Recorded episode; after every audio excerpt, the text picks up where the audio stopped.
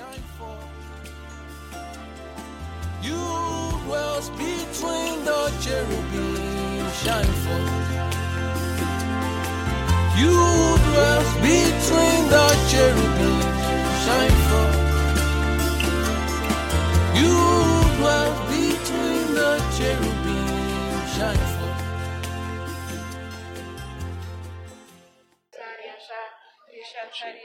Father, we thank you.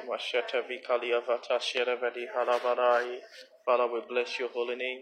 We give you all the praise. Thank you for today. Thank you for this morning. Father, we thank you because you are going to be blessing us again. Thank you for your visitation upon our hearts, upon our lives. You are turning things around concerning us, even in our souls, in our spirits. We give you all the praise. All adoration be unto your holy name. For in Jesus' mighty name we're prayed. Amen. Hallelujah. Amen. Good morning, everyone. Good to see you all. God bless you. Thank you for joining us again. I know one or two people have to work, and I know maybe also maybe some people are concerned for COVID as well. Amen. Praise God. Um, uh, I, I don't know what people think of the vaccine, but I have taken mine, and I think every one of us is eligible now. So if you want to, you can go ahead and uh, and uh, they are eligible to get one now. Amen. Praise the name of the Lord and for those online as well. Amen. Uh, thank you all for joining us again this morning for uh, live meetings. Uh, as you can see, I was a bit busy during the prayers. so this chair is just, you know, the other one has not been very comfortable. Amen. And I get to sit here for a few hours. Amen. So this is much better. Praise God. Um, hallelujah. Are we blessed in the house this morning? Already. I know our prayers, the prayers have uh, helped us. Uh, uh, amen. I know prayers work a lot. I pray every single day uh, for each and every one of us. Uh, and I know I've seen prayers being answered. In fact, this year, I don't think I've prayed as much as ever as I have started this year. I started last year, and uh, and it has gone into this year as well. And I'm beginning to see the results of prayers that God answers prayers. Amen. So we're going to continue to pray. And God answers prayers not just for our needs. God answers prayers in the in the realm of understanding. Amen.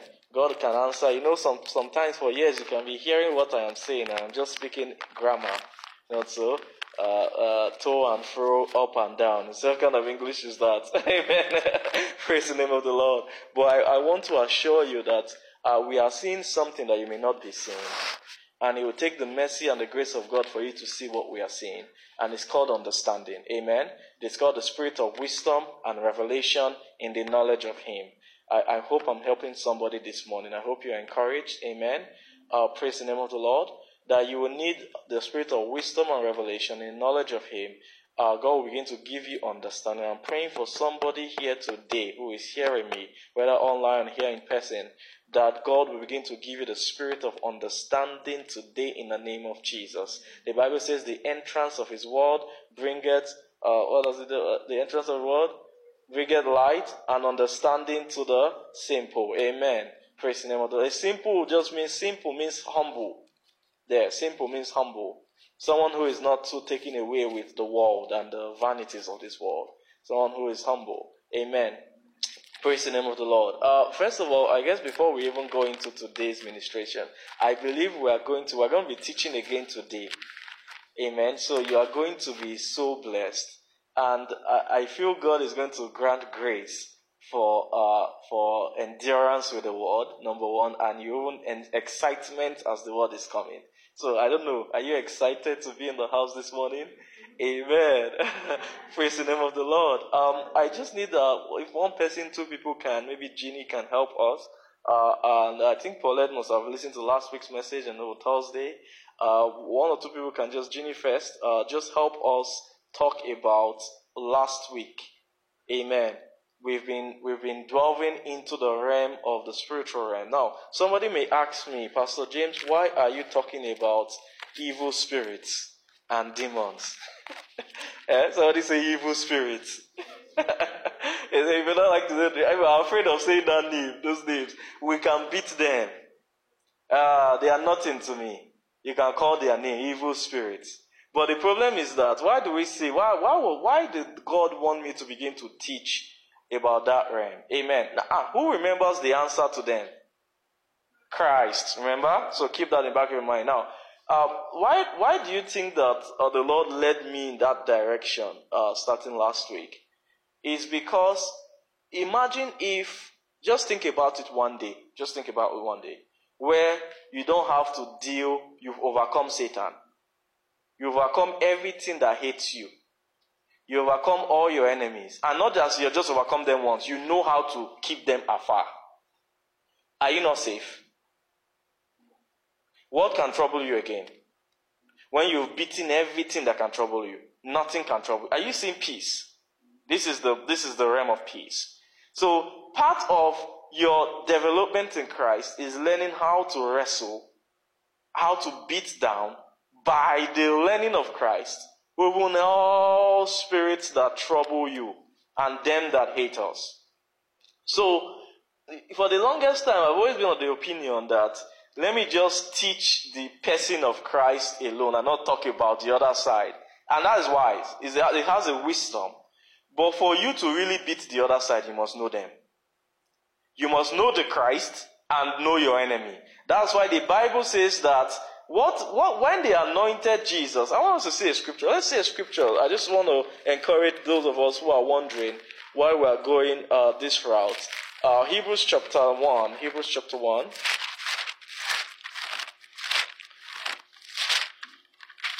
Hebrews chapter 1, from verse 8 and 9. Hebrews chapter 1, verse 8 and 9. But unto the Son he saith, Thy throne, O God, is forever and ever. A scepter of righteousness is the scepter of thy kingdom. Not so? Thou loved righteousness and hated iniquity. Therefore, God, even thy God, had anointed thee with the oil of gladness above thy fellows. Verse 10. And thou, Lord, in the beginning, okay? So we see here that Jesus was anointed with what? With the oil of gladness above his fellows, not his enemies. Oh. We are his fellows, not his enemies. It's us that they anointed him above. Enemies, they don't they don't even have any anointing at all. You get me? so there's no discussion. So they were very careful. The, it means that nobody can be anointed as Jesus. No matter how anointed I am, I know Bible from Genesis to Revelation. I can't reach Jesus. Jesus is our head. And that's why it's not in the name of James. Remember last week I told you that if the name of Jesus is not working for you, and you come and ask me, I don't have a second name. There's no backup name. And so you just have to keep trying Jesus. There's no other name that I can give you. Because so they anointed him with the oil of gladness above what? Above his fellows. Why? He didn't only love righteousness. Now people say, oh, I love righteousness. No, he didn't just, it's, there are two different things. He didn't only love righteousness, he hated the other side. Iniquity, being twisted. Amen. Being twisted. So salvation is not complete in this realm without also knowing iniquity and hating it. Spiritual wickedness in high places is not what you think wickedness is. Those, those guys, when they present wickedness to you, you agree with their thoughts. Amen. I don't know. I don't know if I, I'm going to be able to hit some things today. Do you know that soccer, football is a spiritual wickedness? I know. I say I'm going to hit some things today. Is the God, was it God that, is there God or is it God that ordained football? Do you see it in the scripture? That we should be playing soccer and be bouncing ball. But even as I'm saying it, me too, after today, after I finish the session, they are playing FA Cup final. Do you get me? And I'm going to go and watch the highlights. At least God has delivered me from watching the full matches. I don't watch highlights. You get me? but God, there's no way in the Bible where He talks about football, soccer as good. So if it's not good, then what's the problem? What's it? When you see how they almost worship, have you seen some of them, them in their stadiums when they are singing, when they are playing final, Champions League final? This is the champion. It's like worship. It's like chorus. Even the song, even the enticing the flavor. You want ah, you cannot miss Champions League final. Hey, your your life is finished. The, there's a spiritual wickedness in charge of it. And men, billions of men have subscribed to that spirit. And if you and many of them are in, in church, oh, out of those people who are subscribed to this. Are you seeing spiritual wickedness? So you it's things that you have agreed with. That is, uh-uh, sometimes even playing soccer, sometimes you can use it to win people to Christ. You get me? Amen.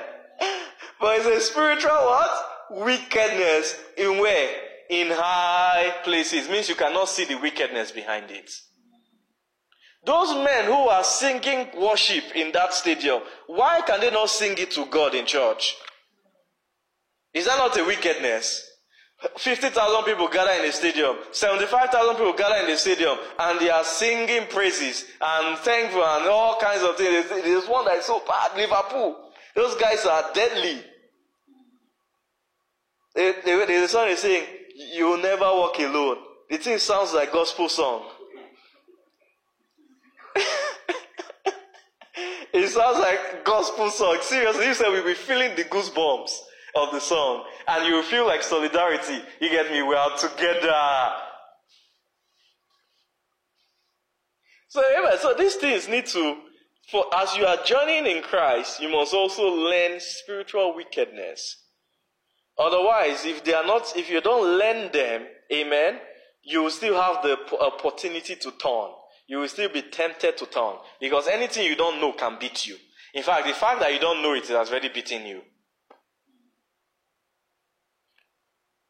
Amen. Are you guys ready this morning, afternoon? Are you ready? Amen. Glory to God. Hallelujah. Ginny, come, come and help us. Give us a gist of last week. Because we're going to be flowing in that, in that stream. Amen. I think, yeah, you can just use this one.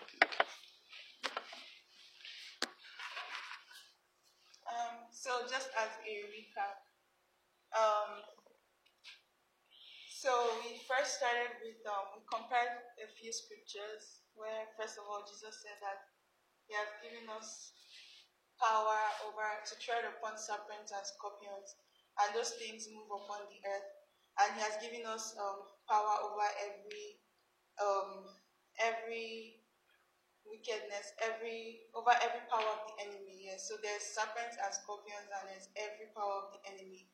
And then we talked about um, when in Job, when um, um, God was talking to Satan, and Satan was saying that he moves, he's going to and fro in the earth and up and down on it. So there is basically there's two movements of Satan. There's the to and fro movement, and then there's the up and down movement. And then we talked about the to and fro movement and how that is like serpents and scorpions. So that is basically like things that trouble um, people but may not necessarily affect their their ascension to God. So it may just like trouble people in their body. So like things that even devil can it doesn't really worry himself too much with those things because they don't really have anything to do with people ascending to God. I know you did not say that. yeah, yes, yeah. yes, yeah, yeah, yeah, elaborate, yeah. keep going, yes. So, and he said like things like sickness, things like, um, even some some things, but he said he said that, and even like oppression and like demonic um, attacks, all those things. Like, and he said that the things that deal with that is the name of Jesus. So, um, even just speaking, because every believer has access to that name. It's not only Pastor James that has it. So every believer has access to the name of Jesus. So we can use the name of Jesus over things that are troubling us, in our bodies, things that are that are like affecting us. But then there is some there's um the up and down movement where like things that affect our um um our ascension to God, things that affect our growth, and Our they, growth, those yeah. things are hidden. Mhm. So you can't, like Uncle James just said, like those things, they, they, they hide themselves. Like you can't really see them, and for the fact that they hide themselves, they can take um, have power over even Christians. So the thing that deals with that is you know is the doctrine of Christ. So knowing the person of Christ is what we do with that because Christ is it says Christ is the head of all principalities and powers. So he would um like Uncle James said, he would first review, even review those things that are spiritual wickedness.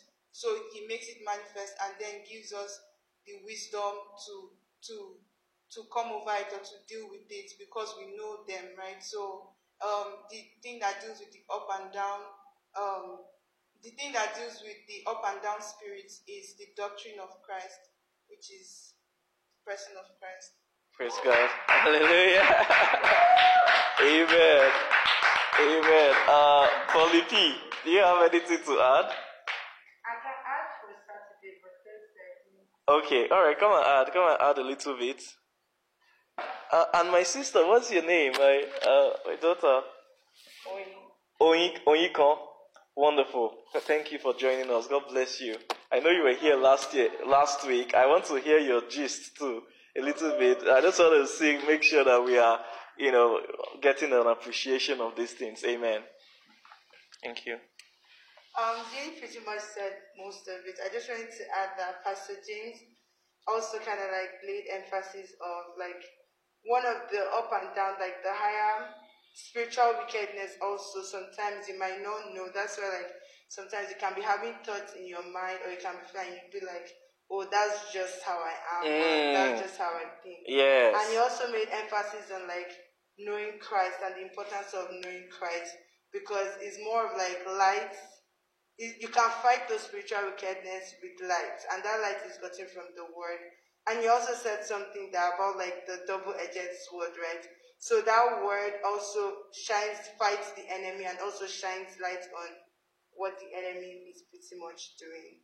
So yeah, like that was very important for me because you know like how sometimes like you, you're like, oh, I'm just like that, and so but you don't know that actually like the enemy is already like working in your heart. And also he said something that like the less vis- visible um something is, the more power it has. So I feel like he also touched about like for me, I took home that like the spiritual wickedness also has to do with self and your heart. So sometimes it's not what you can see. So it's more of like the enemy deals with your person and like the position of your heart. Praise God. Praise God. Hallelujah. Amen. Uh, so, my daughter, Oiko, I, I want to just hear a little bit. What did you understand from one or two things? It's okay. You don't know. Just please encourage her. Encourage her. Encourage her. I just want to hear a word or two. I just want to know that, you know, God is, I'm able to reach you as well. Amen. Praise God. Uh, Jenny said most of it, but I'll just like say what she said again. So the thing about um the things that trouble us on earth, like the lower um evil spirits, Yes. in a sense, so that that is um be easily like countered by Yes. the name of Jesus. Yes, correct. Jesus Christ. Yes. Yes. And then in the sense like the because there are levels to like principalities. Yes. So um as it goes up, basically from the word of God. The word of God. That's it. Yes. As you grow in the word, you are overcoming them. Aha. Wonderful. Praise God. Ah, hallelujah. Amen. Ah, you know what my, my greatest fear is in this kind of walk is that and Satan who is every the guy does doesn't say say nobody is understanding you. You're just speaking English, my friend. You're just reading Bible, you're speaking English. Amen. But this English can save you. Let me just tell you the truth. Amen. This English saved Paul. Paul finished the course of this English called Bible. Say, I fought a good fight. I, I have finished the calls. Calls, the word they use for calls is C O U R S E, like school calls. It's a learning. It's a learning. The, uh, now I waited for me a crown of righteousness. If God will permit, we will go there and we'll see that. But let's start from Ephesians chapter 6 today. Amen.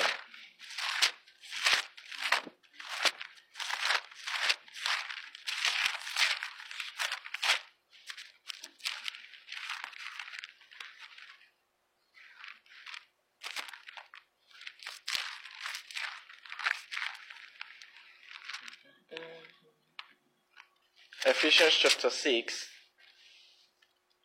from verse 10. Now look at this. Finally, my brethren. It means he has been saying many things. Amen? He has been saying many things. Finally, my brethren, be strong in the Lord and in the power of his might. How do you do this? Put on the whole armor of God. It means if you put on some of it, there will still be some things that will be disturbing you. Do you get me? Though you, if you put on only, let's say the, the, the sandals, do you get me? You may overcome some spirits, demons, but some other ones will be disturbing your head. So until you put on the whole armor, amen. See the word there? Put on the whole armor. It's the whole armor that will bring you the final peace. Somebody say peace. The whole armor will bring you what? The final peace. Where you will no longer be tempted to leave the presence of God. Ah, I'm praying, I'm trusting God for utterance today. Amen. Because it's not just wanting to know these things, how to communicate it. It's, that's what I pray for every day. Communication. So that what God has put in me, put in us, can be transferred the way, the way you can get it, catch it. Amen. Praise the name of the Lord. You know, there are spirits that pick, as, as word is coming, there are spirits who are picking the word, trying to pick the word from your soul. I know, you remember the parable of the sower? Amen. He will say, do, what do I mean? It could just be a thought. Man, I have to imagine immediately we finish here, I have to go to the registry and I have to go and do this and I have to go and do that and I have to go and do this.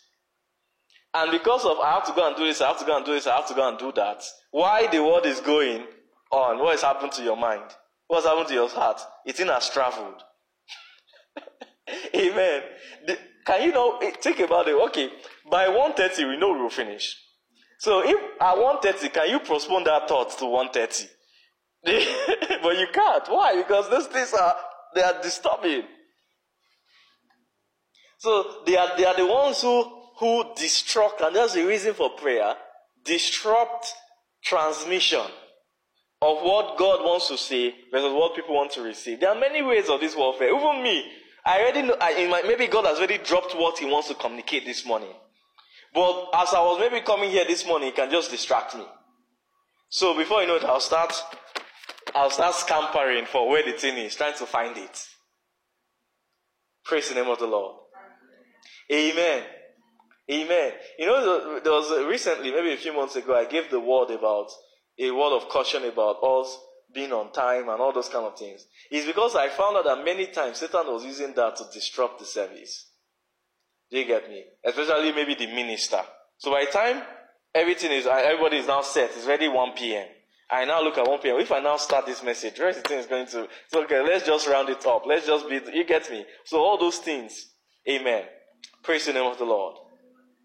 So he says, put on the whole armor of God that ye may be able to stand against the wiles of the enemy, of the devil. Verse 12. For we wrestle. I won't rush this thing. What does it mean that we wrestle? You don't wrestle with demons, remember? What do you do to demons? You cast them out. But these ones, you wrestle with them. I believe I mentioned on Thursday. These ones, you wrestle with them. So that's two different things. So you see, it's a different realm. To and fro, which is on the ground. To and fro means on the earth, meaning demons are also carnal. they wrestle with you on a carnal basis. And you need the name of Jesus to cast them out. You don't wrestle with them. You cast them out. That's why when you're casting out a demon, you don't, you don't fight with them. You say, get out in the name of Jesus. And you're supposed to believe. It's faith that, use, that does that. You believe what you have said and you leave the place. That's how some people do. That's how, if that's how you should do it. It means by you leaving, yes, I'm not even giving you attention. I've already cast you out. What are you still doing there? So, because what demons are looking for are attention. They are attention seekers. They want to take your time, so you don't have time for this. That's all they're interested in. So they are attention seekers. So you don't give them attention. You cast them out in the name of Jesus, and you move on with your life. Remember, I give a testimony a lot of when I was looking for demons, I did not find them. After I finished, I thought I did not cast them out well. And so now that I have more light, I was looking for them to cast them out well. Not knowing that I was being foolish. Evil spirits were disturbing me. I was looking for demons. Amen. Higher spirits were disturbing my mind. I was looking for demons to cast out. Because why were they not, why were they not around me anymore? They know that this guy has mastered us. There's no point. They will not waste their time with you if they know that you have mastered them. Follow me. Go ahead.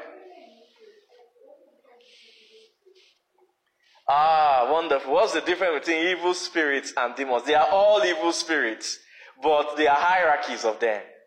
Uh-huh. Demons are the ones that Jesus referred to in Luke chapter 10, verse 18.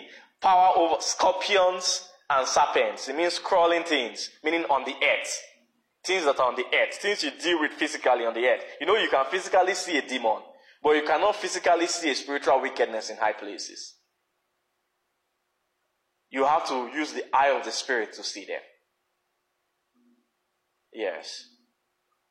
But you know, I know Femi mentioned on Thursday that he has physically seen a demon before.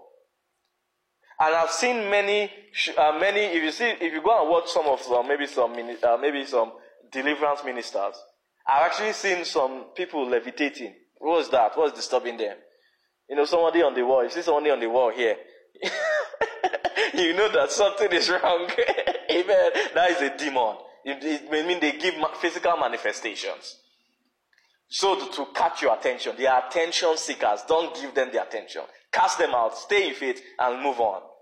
And if they are not disturbing you, don't be looking for them. Means there are other things that are disturbing you. Does that help? Follow me? Praise God.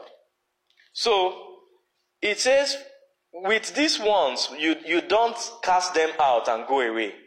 Why? Because it's inside you they are. So if you go away, it's with you, it's with them you are going. Because these ones, what did they do to you? They cast imaginations. Ah. They what? So you can, if you want, if you like, I cast you out, you spiritual wickedness, and you move away. The imagination they casted is still shadowing your, your mind. So you war with them. You war. Somebody say war, you wrestle. I'm looking for a scripture. Help me? Is it Corinthians? I think First Corinthians chapter 6, where it says, casting down imaginations and every high thing. Second Corinthians 10 5, let's find it.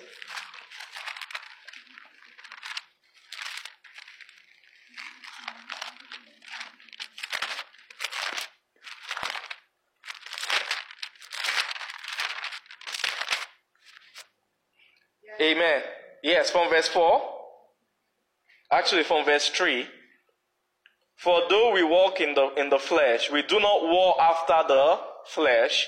For the weapons of our warfare are not carnal, but mighty through who?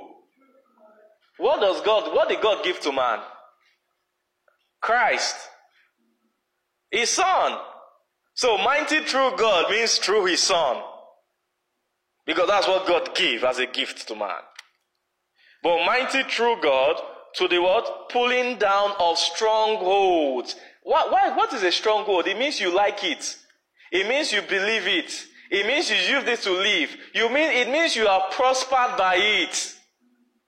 It means that you have married it. You have made covenant with it. You have made agreement with it.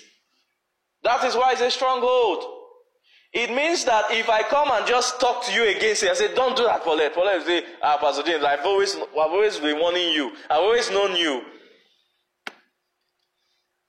You know, when the Bible says, guard your heart with all each diligence. Why? Out of it comes the issues of life. Now imagine if imaginations of evil spirits are what are the issues of life in your heart. What are you guarding? Hey, Hey, it's you that is protecting them. That's why you cannot cast them out.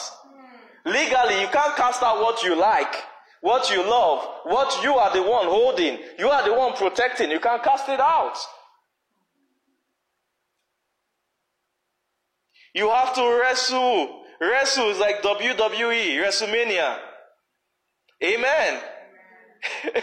One of those spiritual wickedness in high place of Undertaker. Who remembers Undertaker in WWE? he looks like a spiritual wickedness.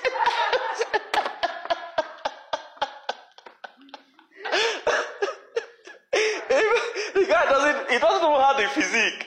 But he doesn't need physique. He has spirits. He has mind. He has weapons of warfare. That incense and that pour, you know that beer I will come with the incense. With, when you are coming with physique and you are smelling that incense, man, man, this thing, I'm not wrestling with flesh and blood here. I have to be careful.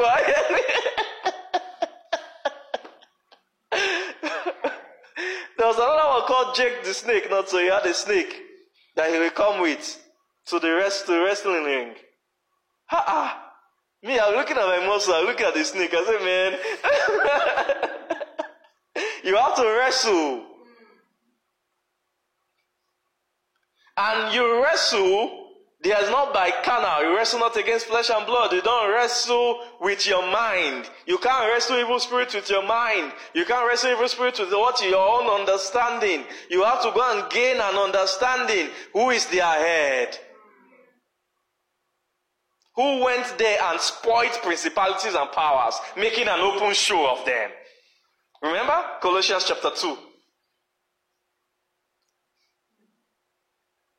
He spoiled them. He went to their base and destroyed. And now he has the keys of hell and death. So if you like, don't go to him. You are on your own. If you like, don't go to the son. You are your. Uh-huh. Praise God. For rest, for the weapons of our warfare are not carnal but mighty through God to the pulling down of strongholds, casting down imaginations. Are you with me, somebody? What are they casting? What, what does God help you to do? Casting down. What are those imaginations? Wrong imaginations. It's the word of God who does that, who is a discerner of the thoughts. Thoughts are imaginations. Thoughts are what? Imaginations. You take the word of God to cast down imaginations. Then the last one, then, and every high thing. These guys are deadly. Every high thing that exalted itself against what? What word did they use there? Against what?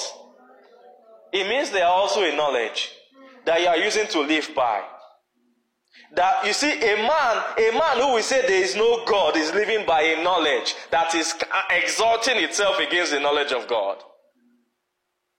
Pitting itself. I can, it means I can do all, I can do bad all by myself. You get me? I can live good all by myself. I don't need God. I have enough knowledge of how to make it on earth. I don't need God hiding.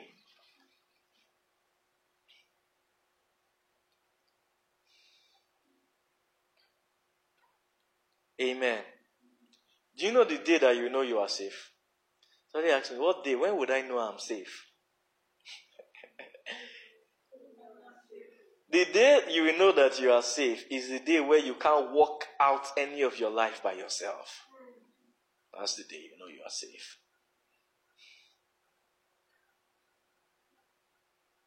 As long as you still have enough knowledge, wisdom to work it out by yourself without asking God. You know, sometimes we ask God as a backup, as an afterthought. After I've already plotted the path, they now ask God to come and bless your, bless your graph, the graph that you have plotted for yourself.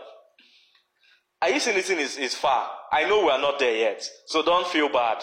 Don't feel, ah, Pastor James, ah, I'm here, or I this, I'm, this is my life. I think all the time, plot my life. We are all there. Calm down. We are trying to help ourselves. but that's the day that you will know that you are safe. Where you can no longer plot out your life by yourself. Because the day, anytime, any life you can plot out by yourself means that God, you know what? I can actually do without you. I'm just letting you know. I'm loving you. But just as, as a backup, I can actually live without you. And as long as that backup plan is there, one day you can also turn.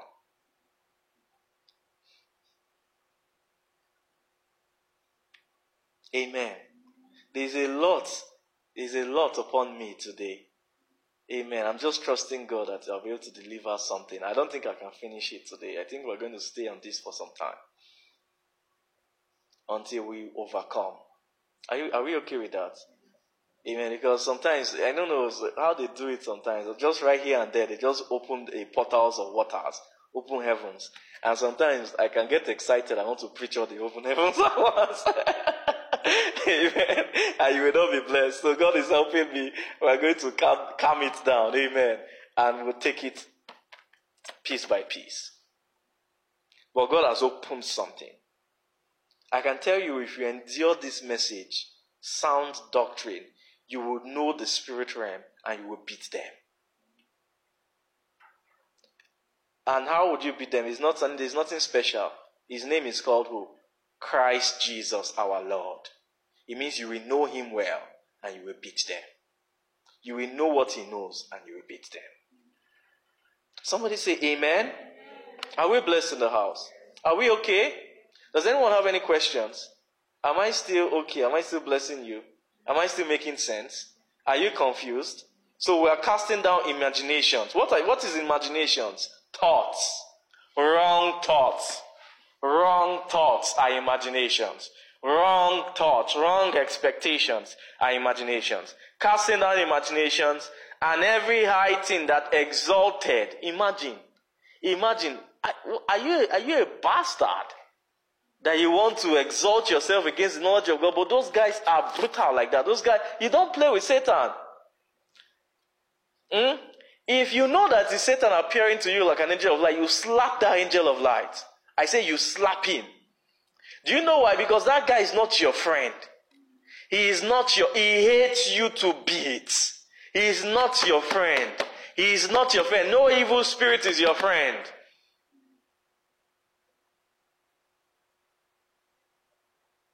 I love Bible because anything outside the Bible is not really my friend. I can use it to do things, but I know you are not my friend. This Bible is my friend.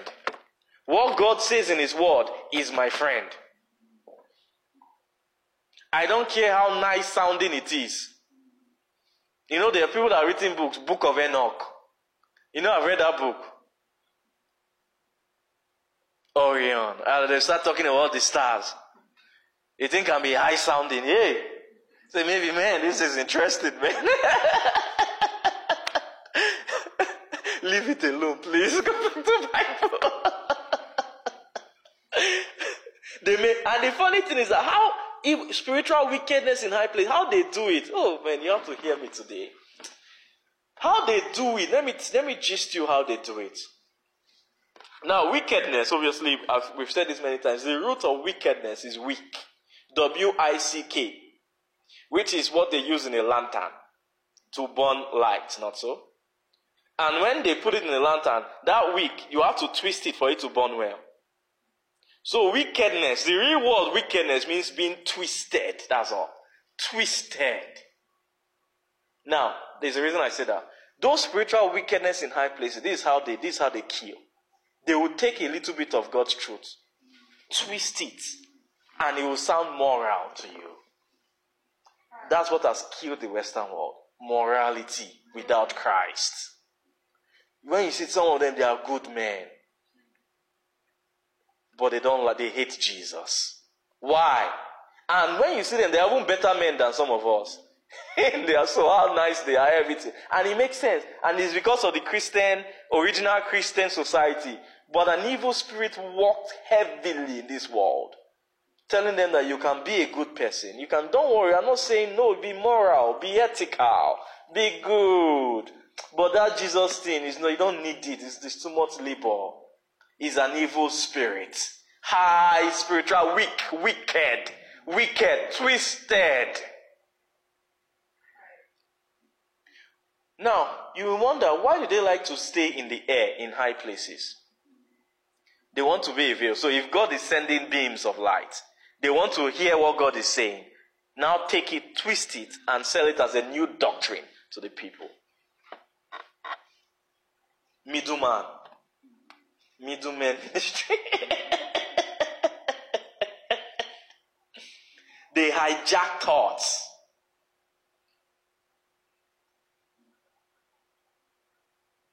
I've seen it happen to so many people. I don't know if I, am I being too high and too difficult for us. I've seen it happen to many, many churches.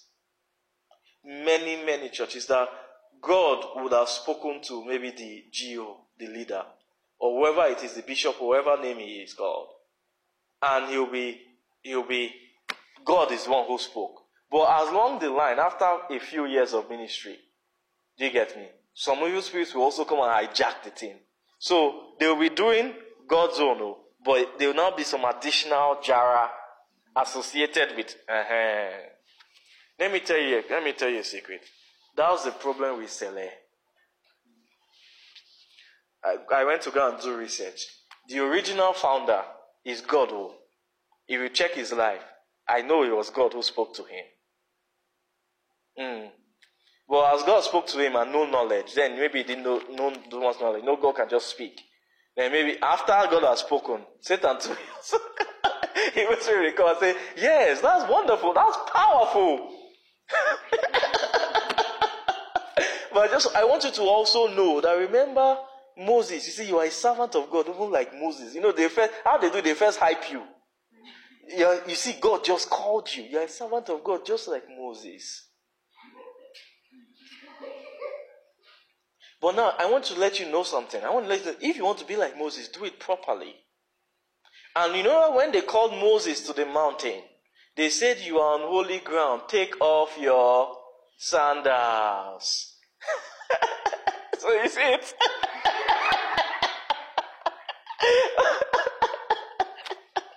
so what, what, what do they do there? They take off their uh, and that's not God. Do you know, if you see, if you listen to some select churches, they sing praise and worship just like us. They speak in the name of Jesus. They are not evil. They are not evil people. I know some, there are know some, some people who have even left Sele, come to other churches and become pastors in other churches. So they are not devil's children, no. It's just evil spirits that have hijacked some things. But their own is more vivid. But for many local assemblies, that's what Satan did. Once God leads somebody, is to keep you down. And that's why if you are not growing in Christ, you will be kept down. You will not have power to resist them. You will not have what? Power to resist them.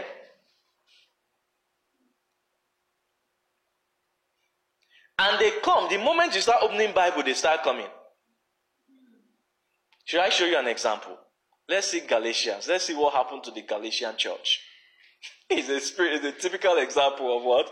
A spiritual wickedness in where? In high places.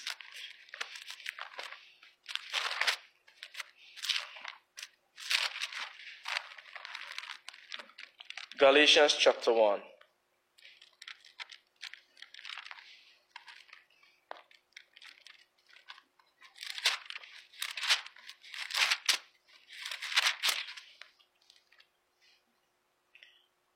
Um, amen. I'll just read from verse 1. Paul, an apostle, not of men, neither by man, but by Jesus Christ and God the Father, who raised him from the dead, and all the brethren which are with me, unto the churches of Galatia.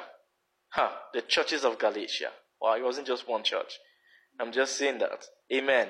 Grace be to you and peace from God the Father and from our Lord Jesus Christ, who gave himself for our sins that he might deliver us from this present evil world according to the will of God and our Father, to whom be glory forever and ever. Amen. Verse 6 I marvel that ye are so soon removed from him that called you into the grace of Christ unto another gospel. My heading in my scripture says, pervert not the gospel. You know that word? Pervert. To pervert means to twist. That's it. So I marvel that you are so soon removed from him that called you into the grace of Christ unto another gospel, which is not another, but there be some that trouble you, and who would pervert the gospel, meaning twist the gospel of Christ. Verse 8. But though we or an angel forever, he said, even if it's me that, it's me that does it, or an angel from heaven, preach any other gospel unto you than that which we have preached unto you, let him be accursed. And I'm going to say that for us here as well. If anybody else preaches another gospel other than the Christ has been delivered to let him be accursed. Those for if spiritual wickedness, you need to curse them. Let him be accursed. Because what they are doing, they are twisting the minds of the saints. I've seen this thing, I don't know how to explain. It's bad. It's bad. A sent man can be so twisted, warped. They, uh, what makes a, what makes them so potent is that you believe you are right, and that's the problem. You believe you are right, but you are twisted, and that thing is painful. So Paul, who when he, before he was Paul, he even knew this from the original.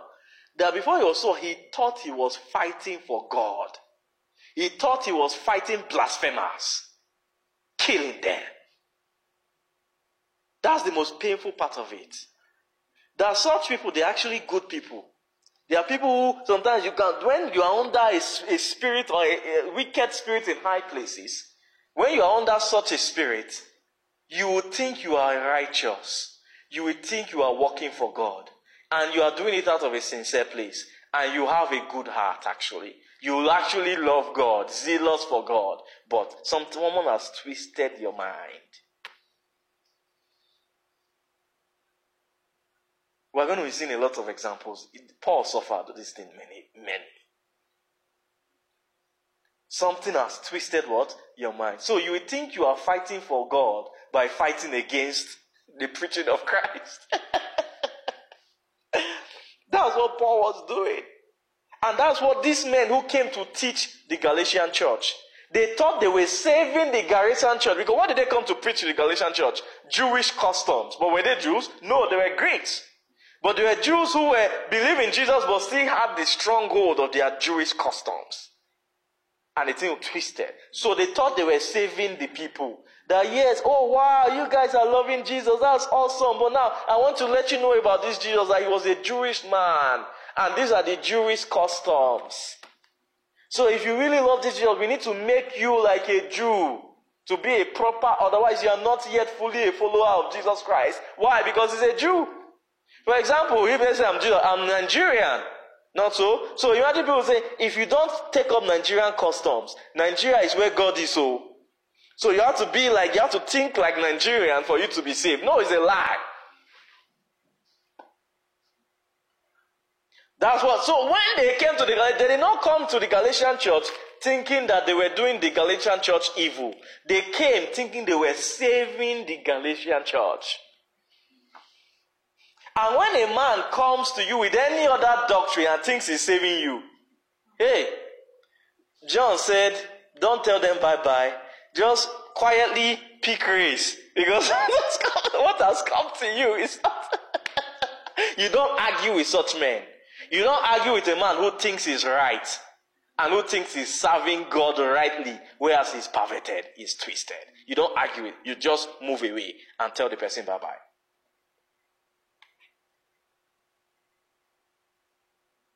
Amen. He says,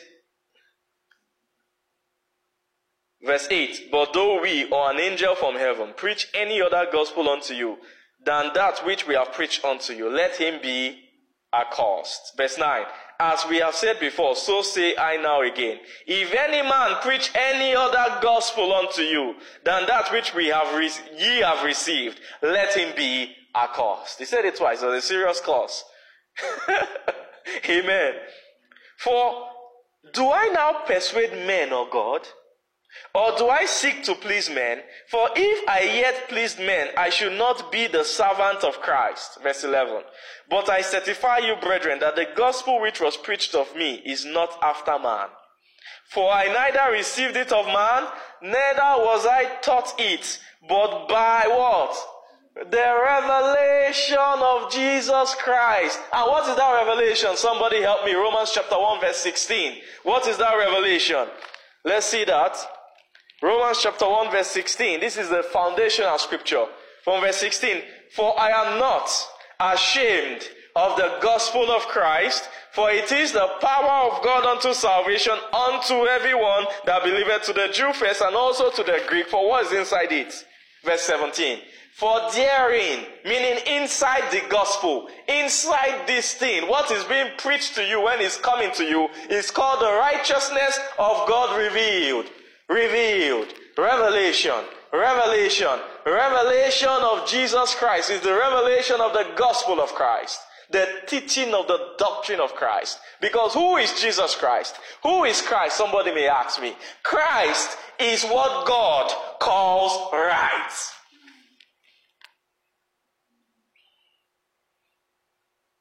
Anything that is not Christ is wrong in God's sight. Christ is what? What God calls right. So Christ is who? Christ is the righteousness of God. Christ is God's approved man, meaning God's right man.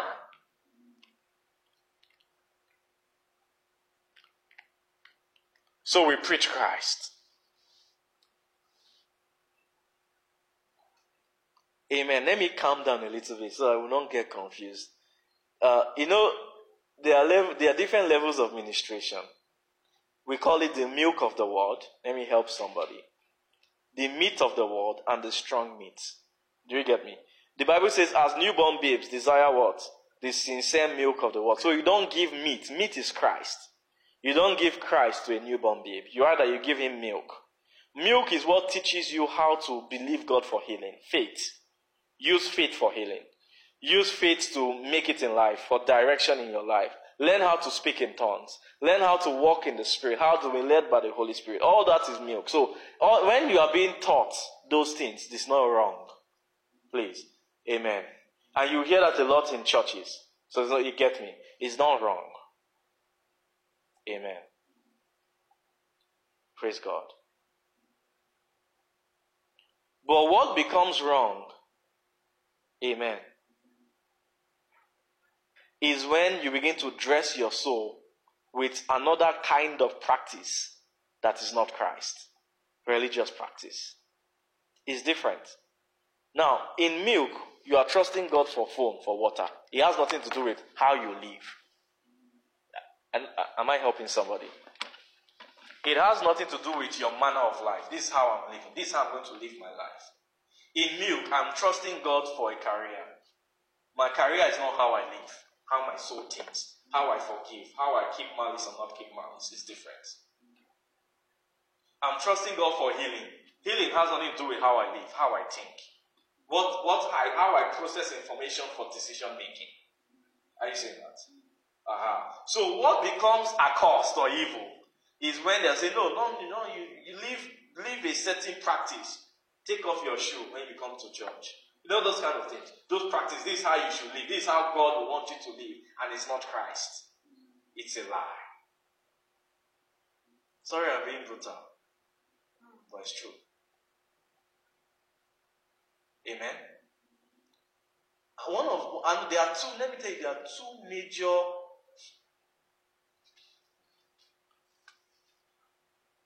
there are two there are two major garments that a soul, a Christian soul, can wear that is not Christ. There are two major garments that a Christian soul can wear that is not Christ. Two major garments. Are you with me? The first one is called a carnal mind. The second one is called religion. Those are the two major garments that a soul can wear. Galatian church, which one were they wearing? Religion. But and there was another church called Corinthian Church. what were they wearing? Carnal mind. When Paul was saying, I cannot speak to you, but you are still dead, you are carnal. Now, how does this become a mind? When it becomes accepted to be worldly and you are a Christian, it's wrong. Mm. When it becomes normalized, ah no, God is uh, God blesses, God is that's how it is. Well, okay, that's you start defending it. It's wrong. That's wrong. It it- I see it a lot. It becomes normalized. Flesh, you normalize carnality, worldliness, vanity into the body, into the mind of saints. It's wrong. It's now, excuse me. If all you are going for is to be a millionaire, and that's all you think God, that's the evidence that God has is in your life, that God has blessed you. You will never come and listen to me. The first thing you'll be checking is Pastor James a millionaire. Okay, let's see his car. No, man, I can't stay here. I can't stay. Poverty mentality. I can't stay here. You may, you may not know that I have money to buy a better car, but I just choose. I like the one I have. You see that? People do that. When you have that mind, when they come to a place, they are looking at, they say, you know how it feels, if you go to bed and they are not like this and like that, you better go away oh, because wrong association corrupts manners. so you associate with people who are looking poor, what will happen to you? You So you better go to a place where they are up, everybody is up and going. At least look at it when you see their when you, so that you can tell from the pastor suit. If their suit is not, you know that this this place, no. They don't have ambition there. And they, why do you do that? So they don't have ambition there. it means they've normalized it's a garment, it's called mind. Mind is your what your, your garment. How you think is what you wear in your soul is your garment. It means this is this is your, your covering. What how I'm going to move, live my life is how you think, is what you wear. Amen. And in the church, you see but those who wear carnality on their mind.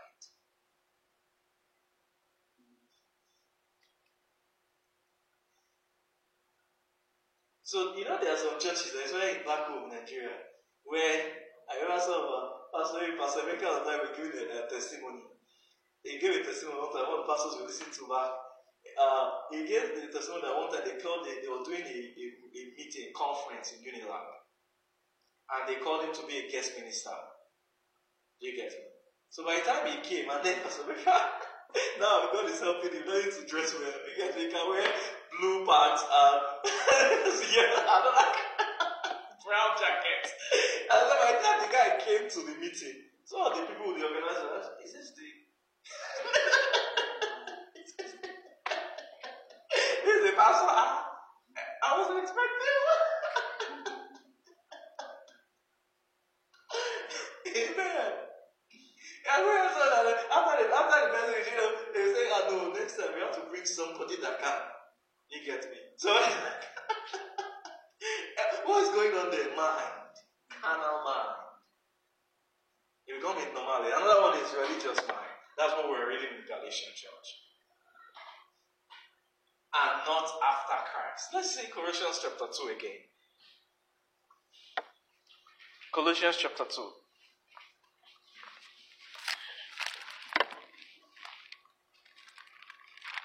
I think we are entering the message. Right now, we are bringing down spirits. You begin to see things that have been normalized are not normal. To me, there was a time watching soccer. I can watch uh, like four, three games in a weekend, and I thought it was normal. Everybody did it. Do you get me? Until God started judging it. Guess how God started judging it? Every time I maybe before life meetings, you know, fellowship, I want to watch a game, just catch a full game before I come. The team that I support, they always lose. so I'm not feeling bad. and then, so I, I don't know, I don't know, I it was only because when I now don't watch them and say, okay, I'm just going to I'll watch it after, they will now win. You get me? I now feel bad, they get guys, I missed the goals. But God needed to help me. so I said, maybe if I, if I really love this team, let me stay away from them.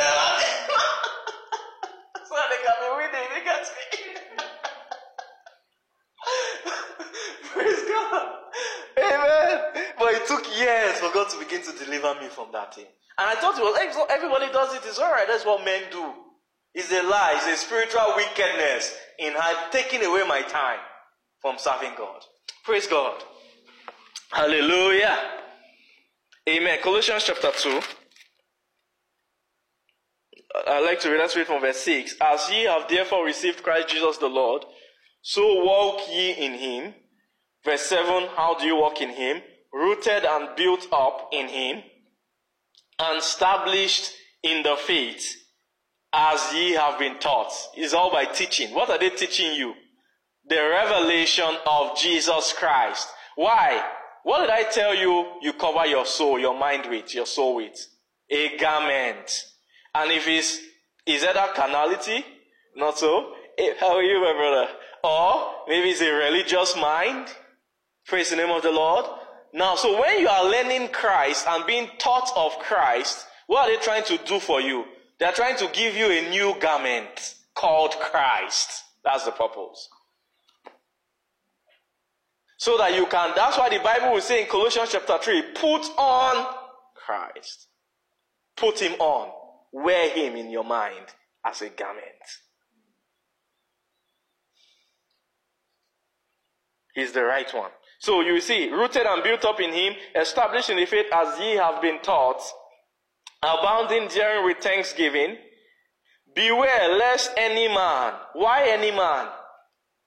It means it could be anybody. Remember Paul said, even if it's us that come with another gospel, if me, Paul, really I come, I'm teaching another gospel, still cost me too.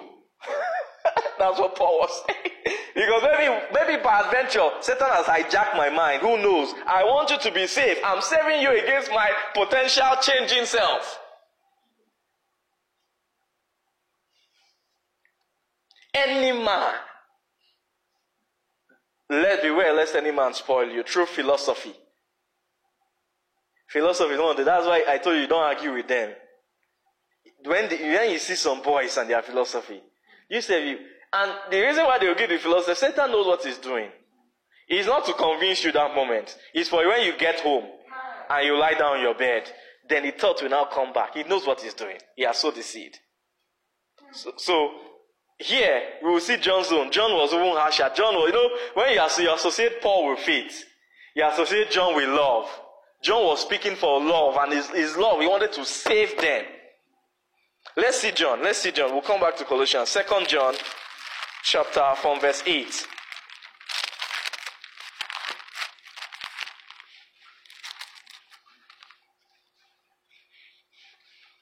From verse 8. Are you with me? Second John from verse 8 says, Look to yourselves that we lose not those things which we have wrought. New King James says, which you, which you has been worked in you. Which, what, what have they wrought? Christ. Look to yourselves that you lose not these, those things which we have wrought, but that we receive a full reward. Verse 9, whosoever transgresseth, meaning leaves, you know, walks, moves away. Do you get me? Turns back. Whosoever transgresseth and abideth not, doesn't stay on the doctrine of Christ, has what? Has not God. Is that not Bible? Has not God. He that abideth in the doctrine of Christ, he had both what? The Father and the Son. Verse 10. Hey, John, please pity us. Somebody say verse 10.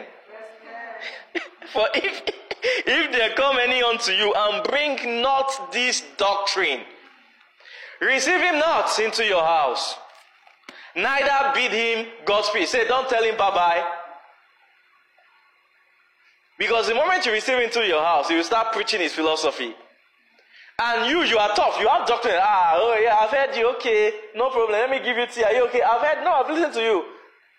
But by doing that, what has happened is that the person will leave. You will go home. You will be at home. That night, what he has said will still be disturbing you. So John was even harsher than Paul for the sake of wanting to save them because he loved them so much. If you read from the beginning, he was saying, he was saying, I, whom I love in the truth. It was a book, John was loving them and was harsh. Say, please, I don't want to, I don't want you to miss out. I don't want you to miss out. At this late hour, when you're about to have God, you have been hearing doctrine all this while, and you are journeying to receiving reward, and then you are taken away. Now, someone will ask me again, why were they speaking like that? How did they know that that's how things have, can be like that? Do you know how they knew? It has happened to them. They've seen Satan spoil men. Should I prove it to you? They've seen what? Satan spoil men. And these are not just small boy men, men who have almost finished their course. Am I blessing somebody today? I don't know. Should I calm down? Should I calm it down? Am I, are we okay? Amen. Are we being blessed? Are we good? Are everybody's okay? Do you have any questions? I can take a few minutes to explain further. Is there anything that you are struggling with in what I have said?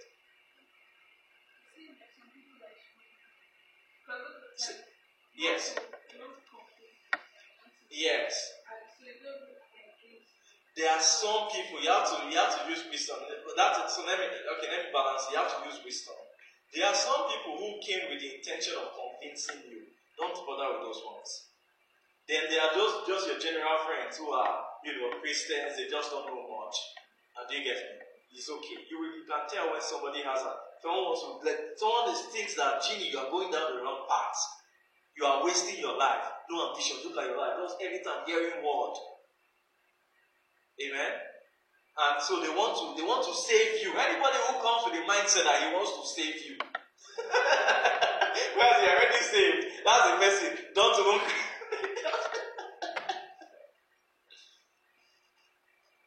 Amen. You see that? And why are they coming with that mindset? Let me tell you one thing. I, I wanted to mention it earlier so that we get this out of the way.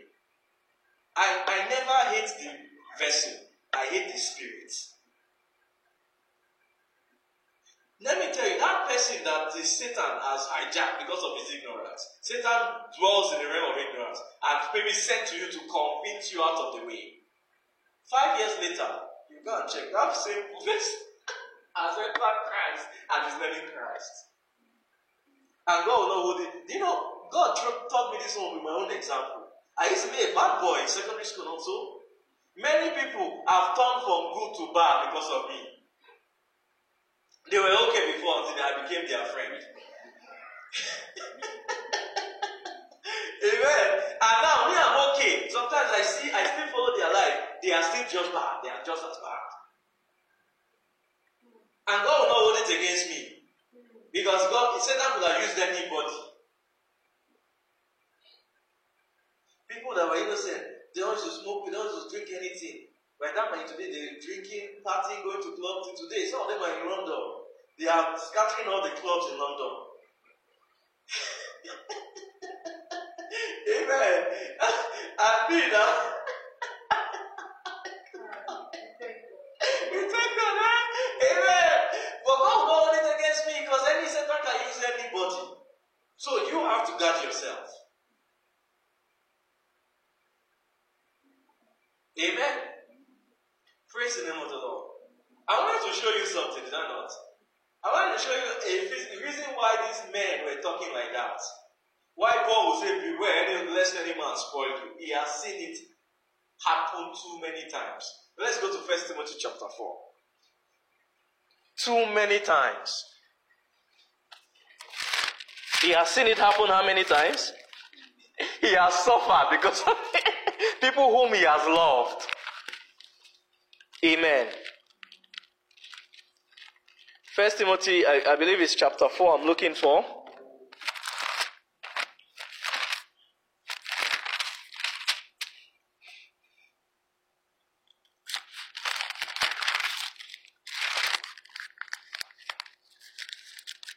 Um, maybe Second Timothy then. Verse 7, yes.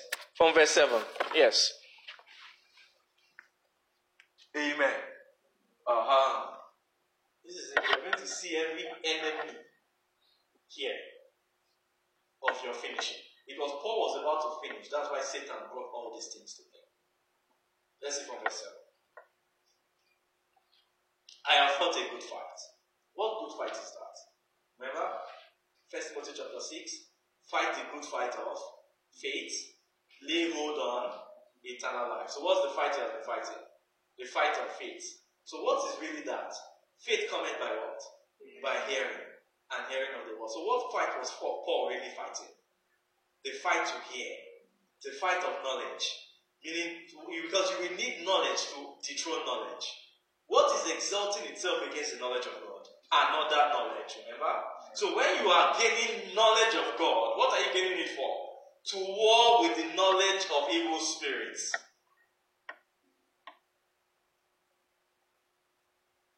For our weapons of warfare are not carnal, mighty through God. That true God is through the knowledge of God. Amen. That true God is what? That true God is what? So when you are accessing knowledge of God, what is really going on in your life? You are receiving weapons to war, wrestle against the other weapons, the knowledges of the enemy. For the Bible says, a man of knowledge does what? And increaseth strength. So what is knowledge? Knowledge is a strength. Knowledge is power. You don't know what he said? Knowledge is power. And let me make it more practical. Let me show you why knowledge. More, knowledge is more is more often powerful than money. Me prove it to you. The car that you're driving, for those of you who also are driving, you bought it from a car dealership, not so.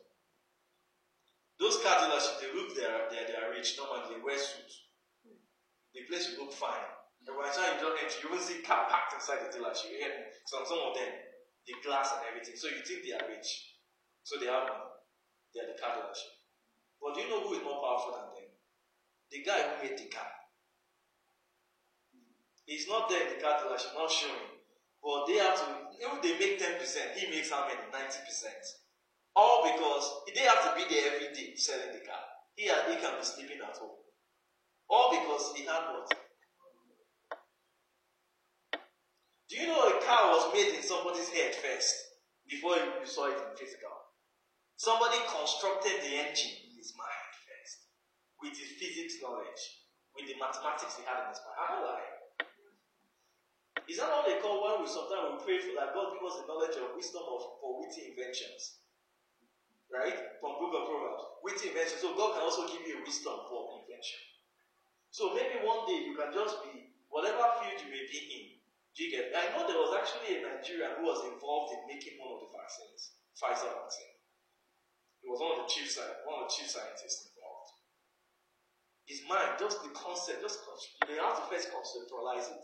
What they need to put in the vaccine, how do we attack the virus, what, what are now the side effects. So they first conceptualize it in the mind. They will have discussion sessions before they even start making anything. So are you seeing how knowledge is power? Everything you see made started from knowledge. The aircraft that you fly in, somebody, if you watch, there's a movie on it. The guy was a madman. Everybody thought he was a madman. So he had some kind of, you know, some, they have some of them that are too smart like that. They have some attention disorders. The guy that's the CEO of Tesla today, Elon Musk, he just, I think he just recently announced that he has one syndrome like that. that makes like that. So a lot of them, they are weird like that. There's always something, meaning there's something that they are because they're always thinking, they're always trying to conceptualize, they're always trying to make knowledge beings.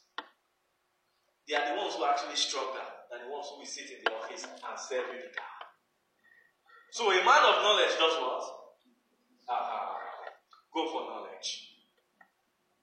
But now in the spiritual realm, evil spirits they also sell knowledges. And this knowledge is how to live your life. Oh boy, don't be a fool. You have to be a sharp boy. That's the knowledge. you have to be sharp. Otherwise, these your people, they will don't worry. You see, people are let me just tell you now, people are conniving you in your office. You better connive your own now. Because if you don't connive your own, you'll be finished. What is that? It's a knowledge. So they are telling you this is what you will do. And so you do it first before the people who are conniving you will do their own. What's that? Is a knowledge. From where? An evil spirit. Then Christ, you now come on Saturday, Pastor James will now say, no, you have to wait and be long suffering and be patient. See if I slap you. it will slow down my life. Amen. Praise God. Hallelujah. Amen. So we are reading 2 Timothy chapter 4.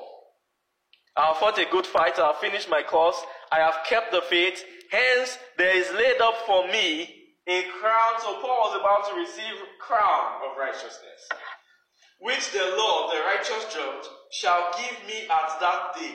But not only to me, but unto all them also that love his appearance. Now, in this Paul season of finishing, somebody say, in this Paul season of finishing, there were many adversaries. At this time, at this point, now Satan knew he couldn't get Paul directly, but he can get the people around Paul, and that's what began to happen. Let's see it.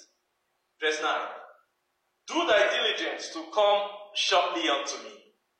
Verse ten: For Demas, Demas, Demas has forsaken me, having loved this present world and is departed unto Thessalonica. Some people say, ah, Demas maybe just a brother, maybe a student of. No, Demas was one of the high guys in that place.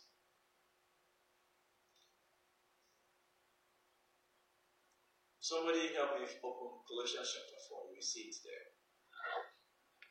Colossians chapter 4. Let me show you who Demas is. And this thing, Satan does this not just because of Demas, because of Paul.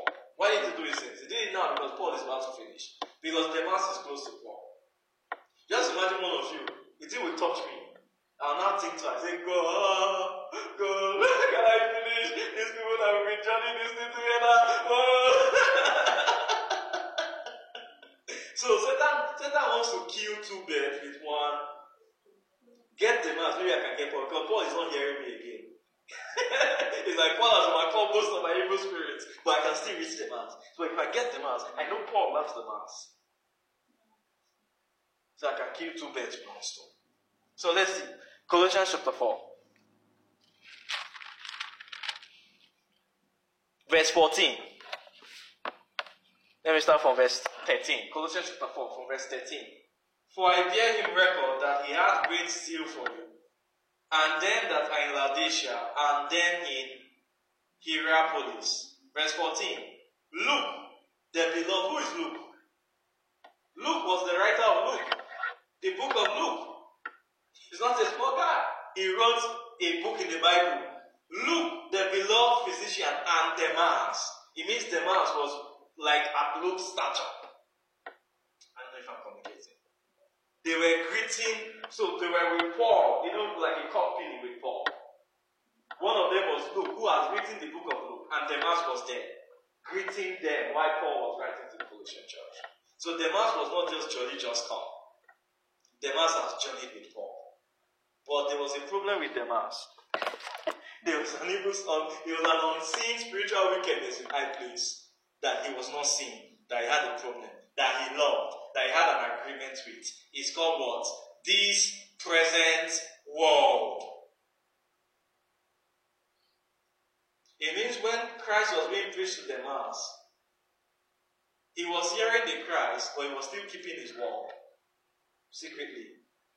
He was still loving the world and keeping it. Whereas other people were shedding their word, the man was keeping his own and also hearing the Christ. So we'll manage both together. But at some point, one will come.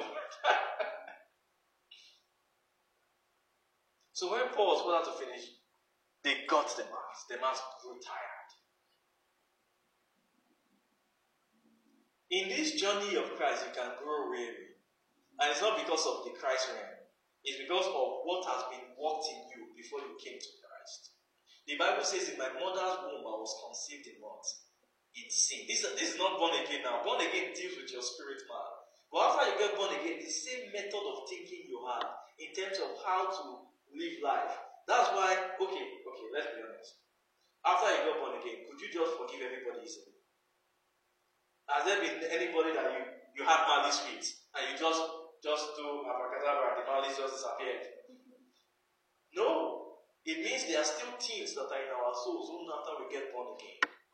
There are still challenges we have, things we need to overcome. And I tell you the truth and lie, don't feel that you can't overcome them. You can overcome them. I'm a living testimony. They are not everything, but I know that there are some things I have overcome.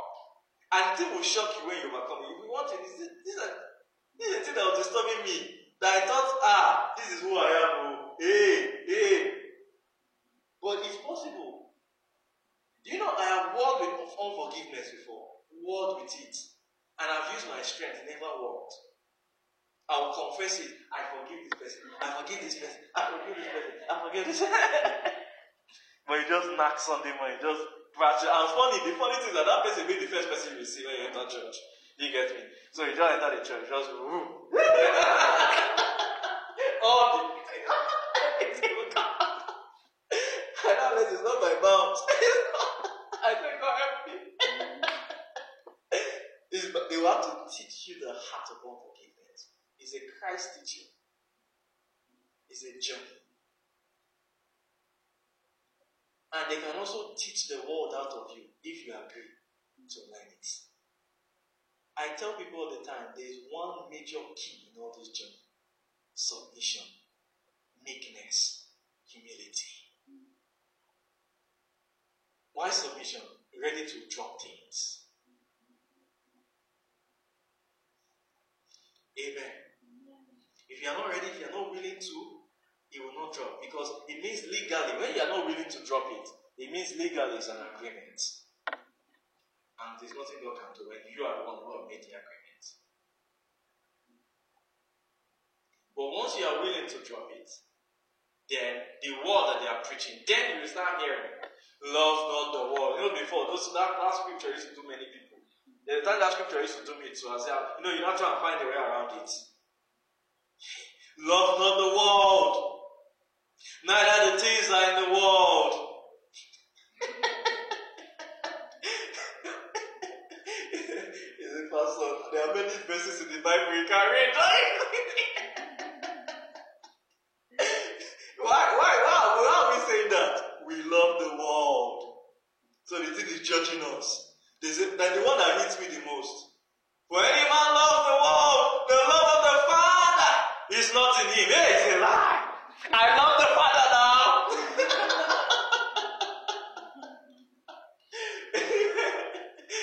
but I also want to keep my love of the world. I, I love Jesus now. I cannot go.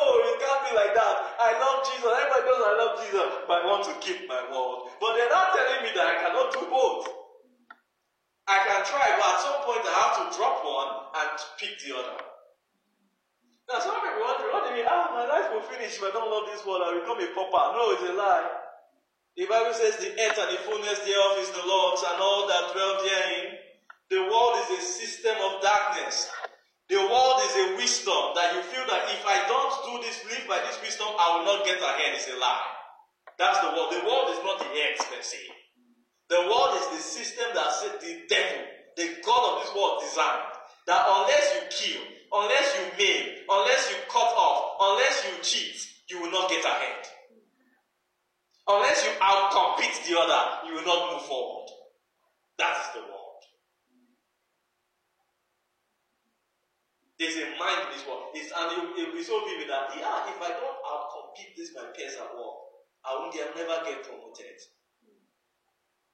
Hmm? And you be like, that's not, it's normal, ah, you have to competitive. Yeah, not compete, I compete with my own self. I do my job diligently, forget everybody else. You do your own job what? Diligently. Hmm. Let God worry about the promotion. You do your job what? Diligently. But you will feel that if I don't, so you know some people they will now they throw shots at you.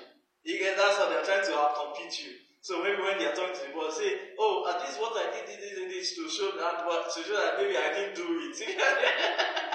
and you now, you now hear that one, you now want to go and do it. But this person did this. You now go back to the boss the next day. Well, she did this. It was her. She was did not say this. Did not do that. What are you doing? You are, you are living the world, the way of the world. Huh? The way of the world. You have something to say, Chinua? You're enjoying the thing, the thing is eating you. Amen. Praise the name of the Lord. Hallelujah. So, what was Demas's problem? Are you seeing why then Paul and John they're speaking the way they spoke? When he says, Lest any man spoil you, they've seen it firsthand. And it would have been painful. Demas wasn't just following Paul for six months, for years. Because when the day when he wrote the book of Colossians was different from the day he wrote the book of Timothy.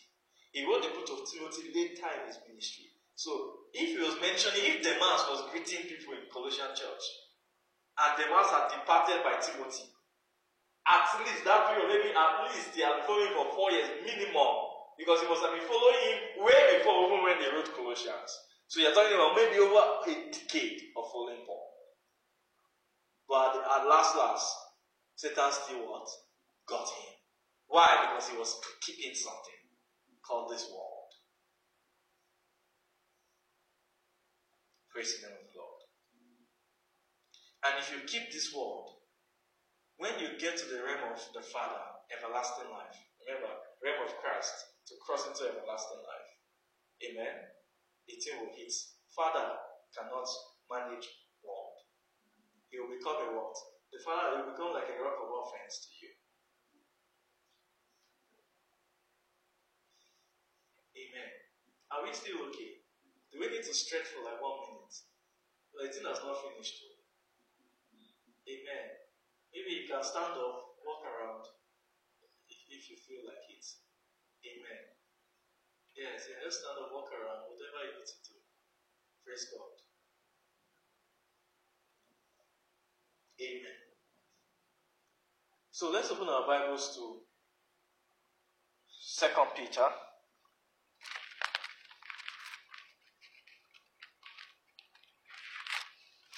I said today is teaching, right?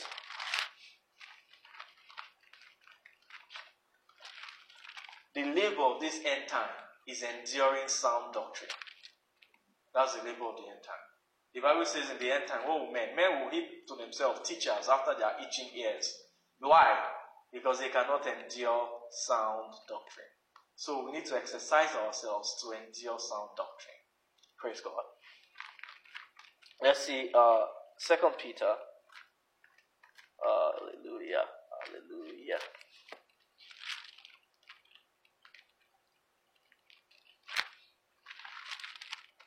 Where is Peter again?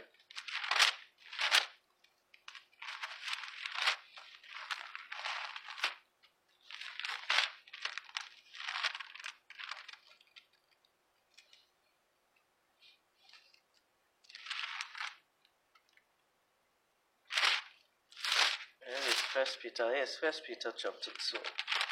First Peter chapter two. Yes.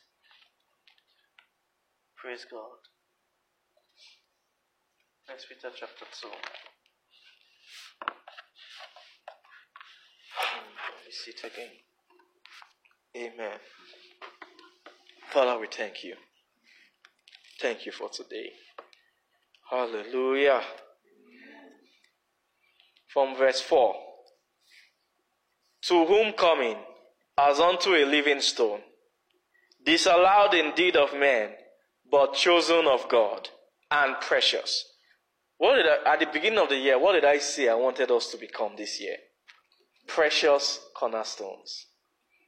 This is the way. You love righteousness and hate iniquity. That's how you become precious in God's sight.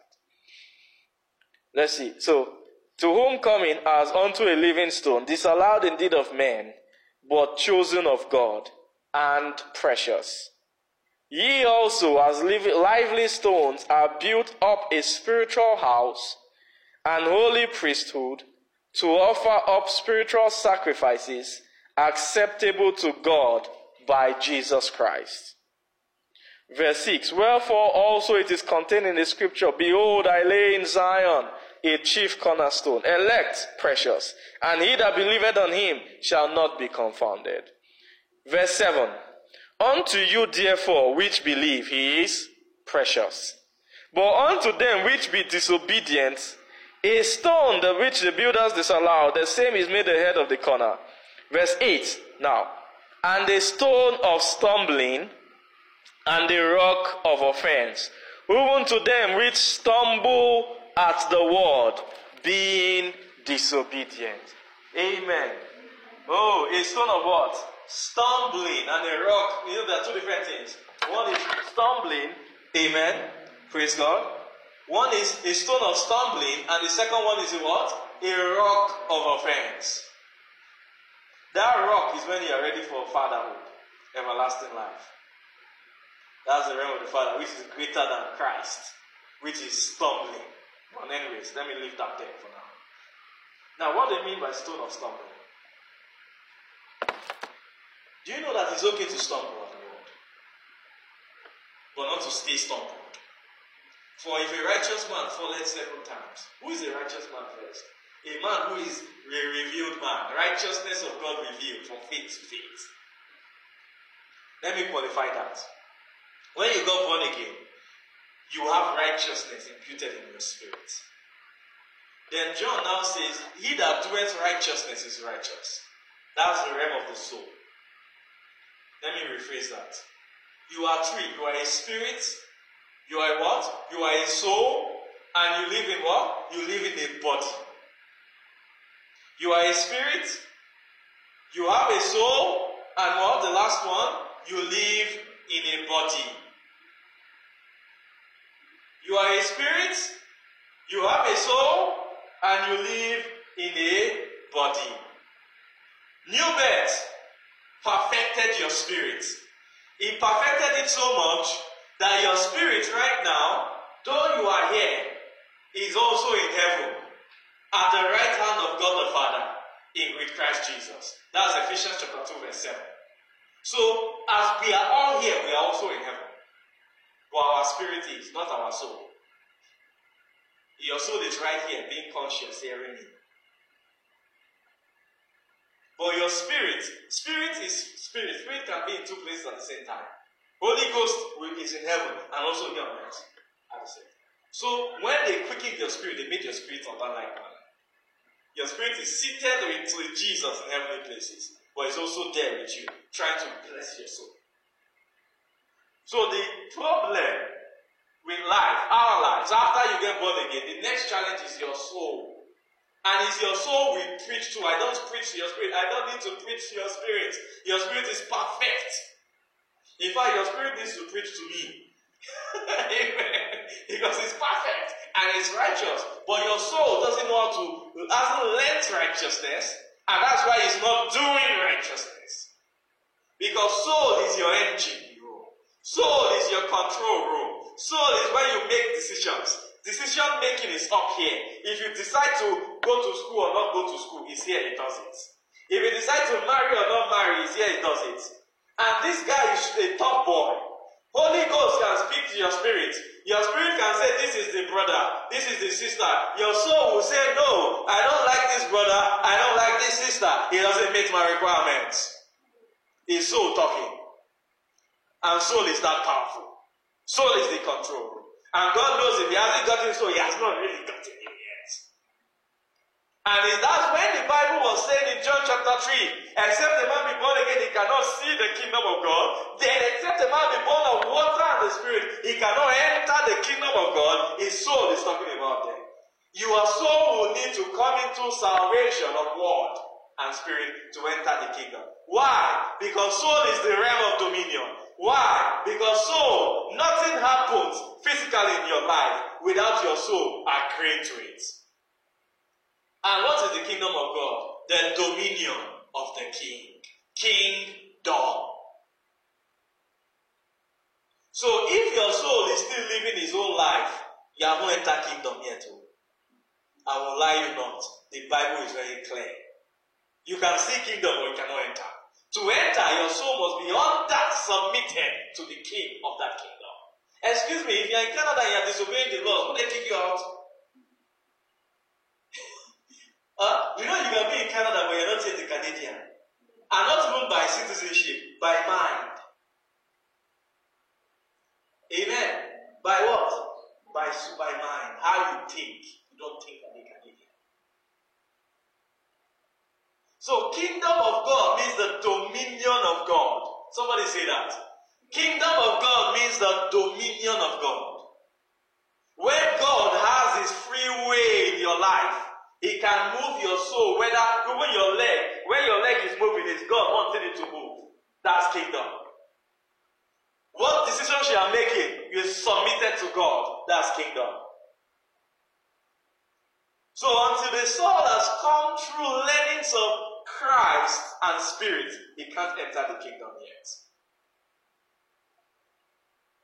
I want to show a couple more witnesses before I come back to where I am, to Peter. Let's see, uh, First Peter chapter 1, verse 9, just for of people online. First Peter chapter 1, verse 9. He says there, receiving the end of your faith, not so? End. So if there's an end, what does that imply? There is a beginning. So the receiving the end of your faith is what? The salvation of your souls. So what was the beginning? The beginning was new birth. You began faith when you got born again. But you must journey from faith to faith. Romans chapter 1. I'm not ashamed of the gospel of Christ. Therein is the righteousness of God revealed from what? Faith to faith. So it's a journey. I am here. I began my faith. I need to go to the end faith. That is the fighting, the good fight of faith.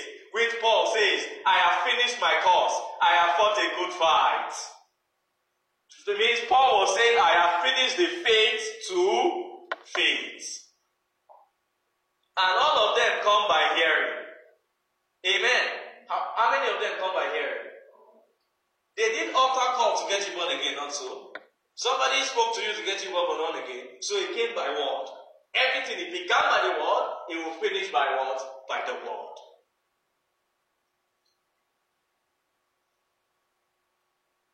Amen.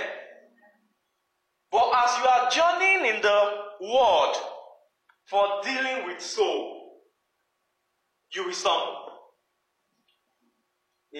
That one? The blood of Jesus already knew, so he covered the whole steps for all the stumbling. But the only thing they want you never to do is to turn back. You can stumble, but not turn back.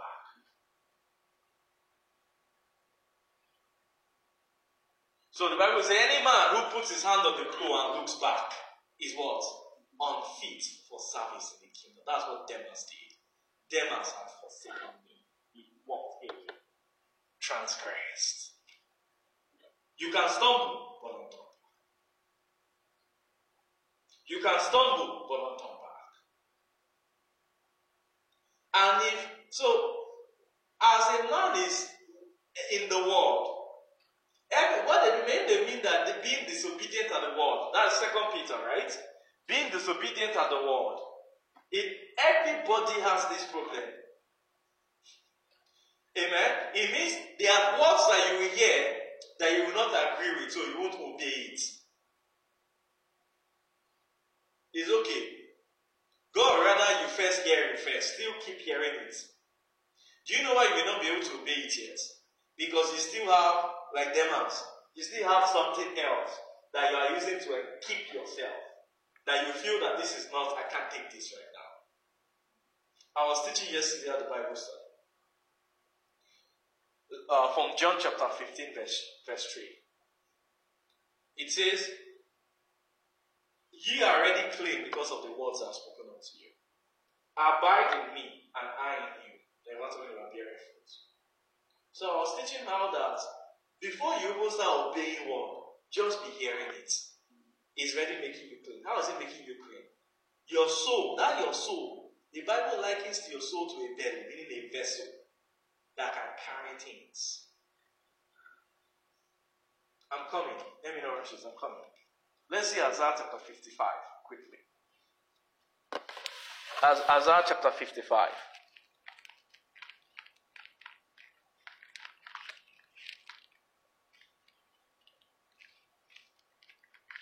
Isaiah chapter 55. Uh, God just wants me to also come back here and bless somebody. Are we there? Oh, everyone that tested, come ye to the waters, and he that hath no money, come ye, buy and eat. Yea, come, buy wine and milk without money and without price. Wherefore do you labor, wherefore do you spend money for that which is not bread? And your labor for that which satisfieth not. Hearken, what does hearken? Listen diligently unto me. Meaning what? My word. And eat ye that which is good. And what will happen to your soul? And let your soul delight itself in fatness. That's what KJV says. Or I think KJV put abundant. So your soul can contain things. Uh-huh. Your soul is a vessel that can stretch. Your soul is a vessel that can contain things. So Jesus, when Jesus was speaking in John 15, that ye are clean already because of the words that are spoken unto you, he knows that by you just being under ministration, he's fattening you up, even without you doing anything. Amen. So in this container of water, praise God, in this bottle of water, before you were hearing before, in this bottle of water, most of it, what was inside it was this world, knowledge of this world. But once you start hearing Christ, the bottle of water begins to exchange. First, he will fill it up with his own knowledge, and then you will keep hearing his own waters will begin to bully out the evil waters in you. The wrong knowledge, he will begin to fat it out. You know, a fat boy is a bully. When you are fat with the world, he begins to bully out the darkness in you. He begins to bully out the wrong knowledges in you. So that's what Jesus meant. Ye are clean already because of the words that are spoken unto you. Now, while you are still hearing the word, you don't have enough fatness sometimes to do it yet. So, what is the commandment? Keep on hearing. Amen.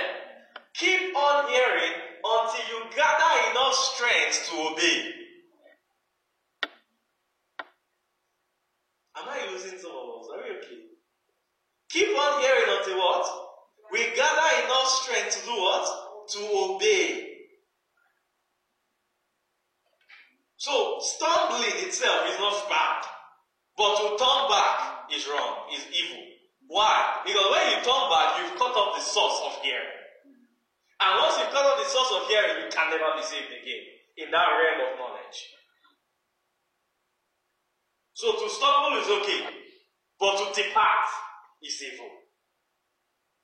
To turn back is evil. So that's what Peter, they stumble, stumble, then that's the beginning of the world. But a time will come, if you are over stumbling, there will not be, there's now another one called rock of offense. The rock of offense was what hit Demas. Yes. Because the rock of offense is Christ as Father. He said to Philip, Have you been with me all this while? If you have seen me, you have seen my Father. And what is the enemy of the Father? This world.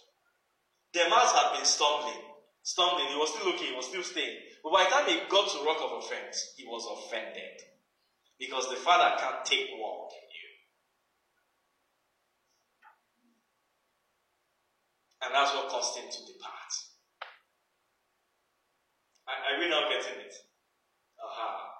So, why? Because by the time you get to the rock of offense, meaning the end of Christ, somebody say the end of Christ.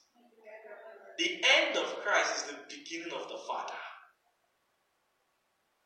That's precious cornerstone.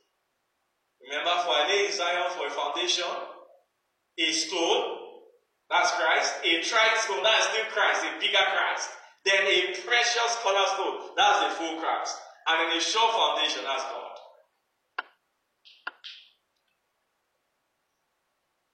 Anyone have any questions? Am I, am I, are we still okay? Do you have a question? Go ahead. Sorry, I can't hear you very well. Okay. So I was thinking of the matter of thinking of where when it was that local friend. Yes. What if it not depart? What if it just stay? You wasn't forward because you cannot go into father will um, the love of the world. Yes. But what if he just stayed? If he stayed, if he stayed, they would have preached that word out of him. Yes. And that's what even offended him. Means there, there was a season where they were preaching, killing the world inside his souls. And he was getting offended because he loved the world. So in the rock of offense, you make choice to stay on the path. Because if you are staying, they will kill that thing inside you. In the realm of the Father is where they say, love, they love not their life until it's a high realm. Amen. Let's see that witness. Revelation chapter 12. I'll begin to round up. I'll begin to round up. We are making a lot of progress today. And I say this thing will continue. So we are still going to clear this up. So if adventure there are areas you have still not gotten, I'm saying to those online as well. Amen. Just don't worry. Be of good cheer. Amen. I say be of good cheer. Understanding comments in the weeks ahead. We'll meet it out. Amen. As you go during the week, as questions are coming up, reserve them. You can ask me if you have to. If you if you feel like you can reserve them, you can reserve them to next week. And we are going to meet it out. So that no none of us will miss out on our crown.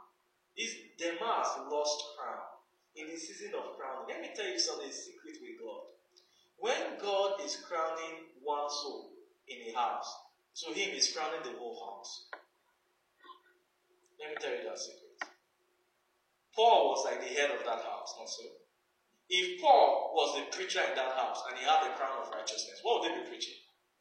Righteousness. So if you stay, what would you get to eventually? The crown of righteousness. That's how God blesses. God can bless one man, and to him he has blessed the congregation. As long as they stay and see, receive everything in their. So that's why Satan was fighting. It wasn't really Demas. He wanted, he wanted, but he really wanted Paul. If he can get Paul, he has gotten the whole congregation. It means nobody in that entire house has crown of righteousness. But Paul Paul to get it. Despite all the departures. He wasn't just Demas. You know, this is another one. so Alexander the coppersmith.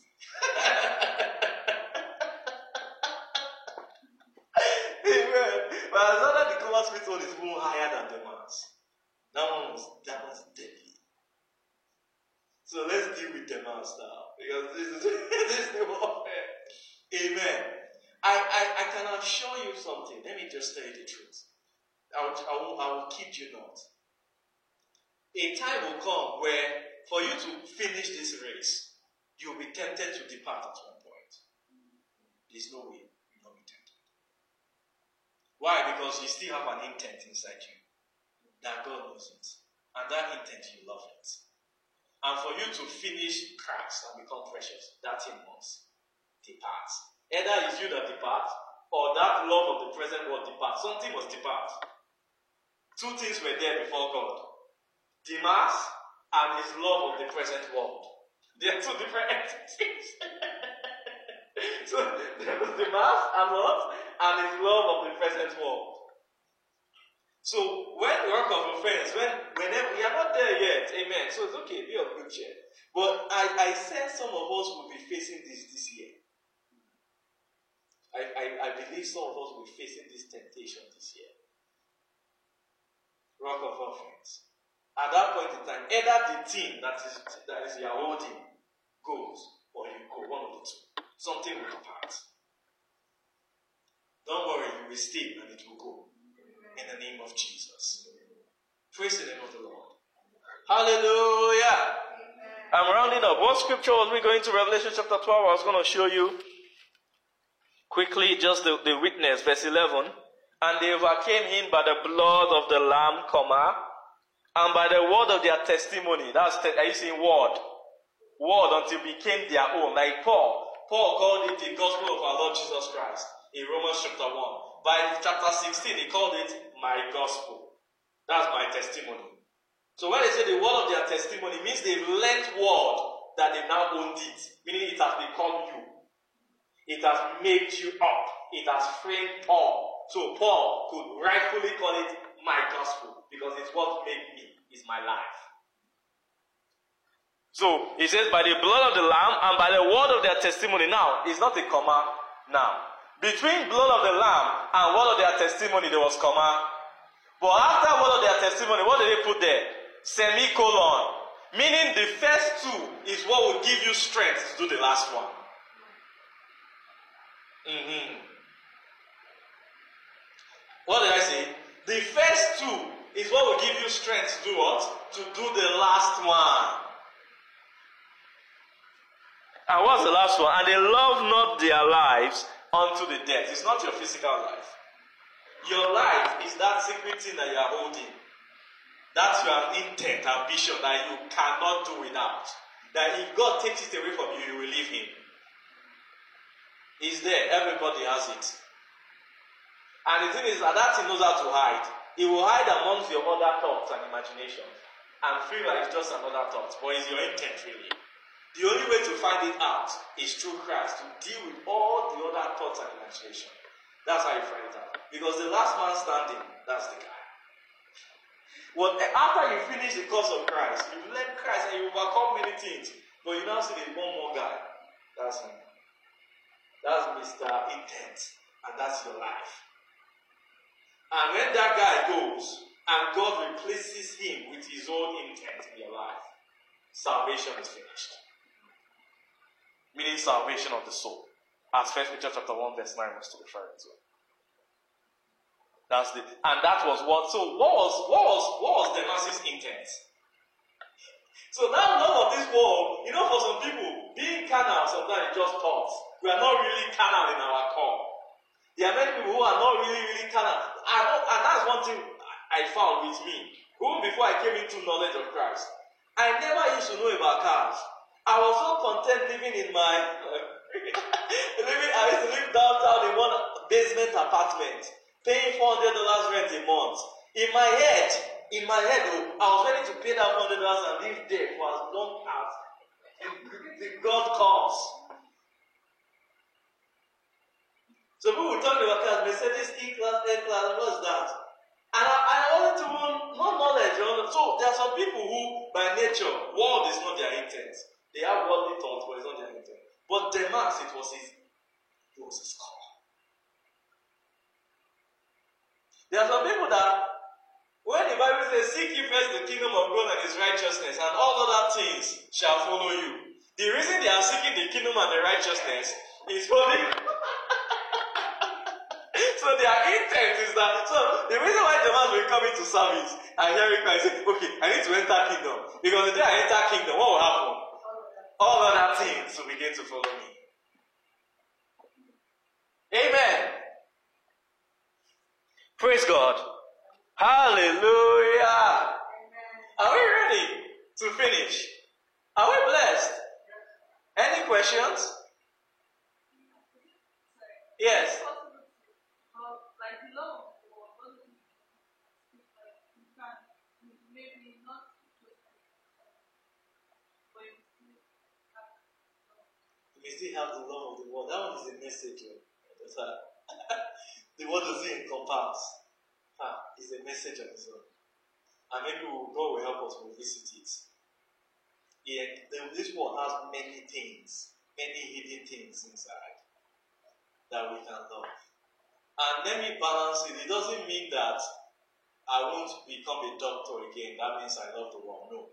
Mm-mm. Those are not what we're talking about. Well, who have a business, and I mean, if I have a business, I love the world. Those things are old, old fables. No, that's not the truth. That's not what we're saying here. God blesses His children. God can make you prosper, and you won't love the world. It's possible. It's possible because I know it. I know I'm like that. I know if God gives me one million dollars right now, kingdom will blast. kingdom will flourish. I learned that from Papa Copeland, Kenneth Copeland. Why did God? Know he's the richest preacher today? He didn't make his money from you know church. He doesn't even have a church. He has a ministry. He made it from oil well. God led him to buy a piece of land before they started fracking this new technology of oil. And he bought it and he know there was oil in it. And when they started the new technology of making oil, they bought the land for million, hundred, or whatever it was. That's how he became rich. You know what Ken Copeland began to do with his money? They start TV, he gave them money to start it. Going about giving money, broadcasting the gospel. That man, you can tell, he doesn't has no intent called love of this world inside. He hates this world. Though he's a rich, he's a rich, he's a multi-millionaire. So it's possible. But it's difficult to get there. You have to journey there. Where the first thing you are, and you know, let me just give you the wisdom of there. The wisdom of journeying there is to be a cheerful giver to things pertaining to God.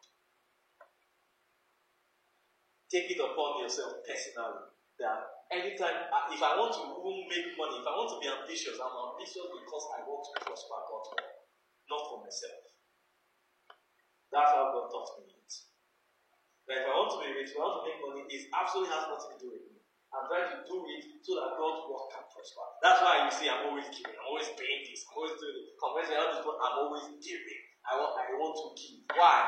Because I know God will keep blessing me.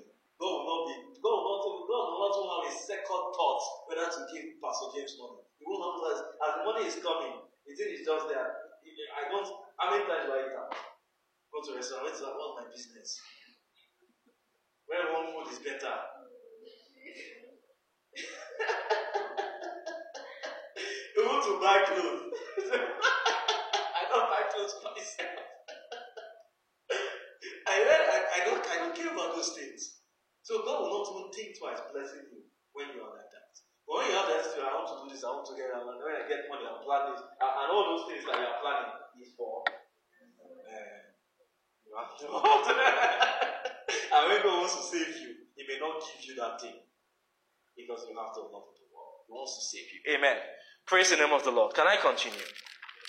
I just gave you a little wisdom for salvation in that dimension. Uh, let's close. I will just close here. And if God will permit, next week we'll continue. Uh, so we're in uh, First Timothy chapter 4, 2 Timothy chapter 4. I'll just read the scripture and we'll close since our time is spent. Amen. From verse 10 For Demas hath forsaken me, having loved this present world, and is departed unto Thessalonica. Crescens to Galatia, Titus to Dalmatia. Only Luke is with me. Why? See, see Satan. Just to frustrate Paul's life. Because he was about to do what? Receive the crown of righteousness. Satan is a bastard. Amen. So when you want to, you're about to journey to a place where he can't reach you again, he wants to break your heart, bring offense, all kinds of things, make you turn, make you make decisions. Oh, this people, I don't like this. Nah, I'm going to that sit down. Is a terrible. Only Luke is with me. Hi. Take Mark and bring him with thee, for he is profitable for, for, to me for the ministry. And Tychicus have I sent on to Ephesus. The cloak that I left at Troas with Carpus, when thou comest, bring with me, and the books, but especially the parchments. Now, verse 14, this is a higher grade, even higher than Demas. Alexander the coppersmith did me much evil. The Lord reward him according to his works of whom be thou aware also, for he has greatly withstood our words. This one, that will not permit me to go into this one. Let's end here. That one is even worse than what Demas did. So now you know you can ask, okay, since people that I don't want to be a devil, I will stay, but I will not be doing evil. That's why Alexander the Coppersmith did. Doing evil against the work, against Paul he greatly withstood our hearts. Let's begin to appreciate God this afternoon. Father, we thank you. Lord, we give you praise. Thank you because salvation is coming. We are beginning to understand the twistedness of darkness, iniquity. Father, you will help us and save us from darkness. You will save us from the spirit of departing, from the demand spirit, anything that is inside us, any thought, any imagination. Cast it down in our lives. Any intent, any wrong uh, proposition, every wrong intent, every wrong sight Begin to cast it down in our sight. Cast it down in our minds. Cast it down in our souls. In the mighty name of Jesus. Be mighty for us. Give us knowledge as against everything that is your enemy. Every enmity in my life against you. Help me, my Father. Show me mercy. Every enmity in my life against you. Begin to show me mercy.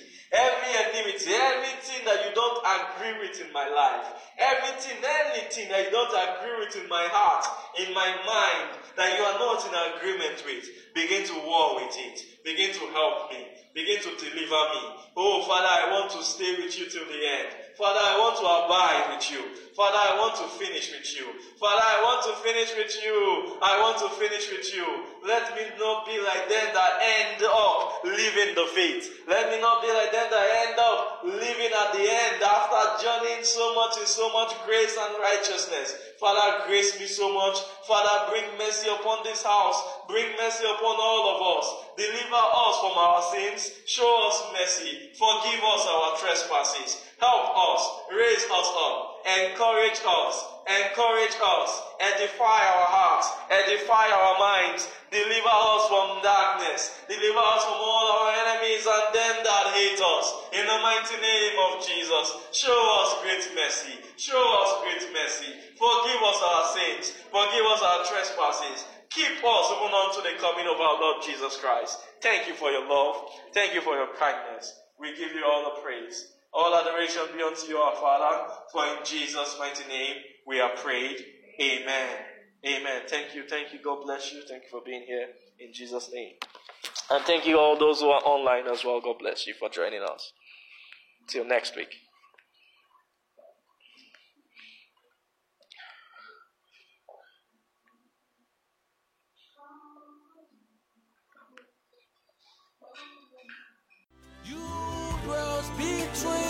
cherubim shine forth. You dwells between the cherubim shine forth. You dwells between the cherubim.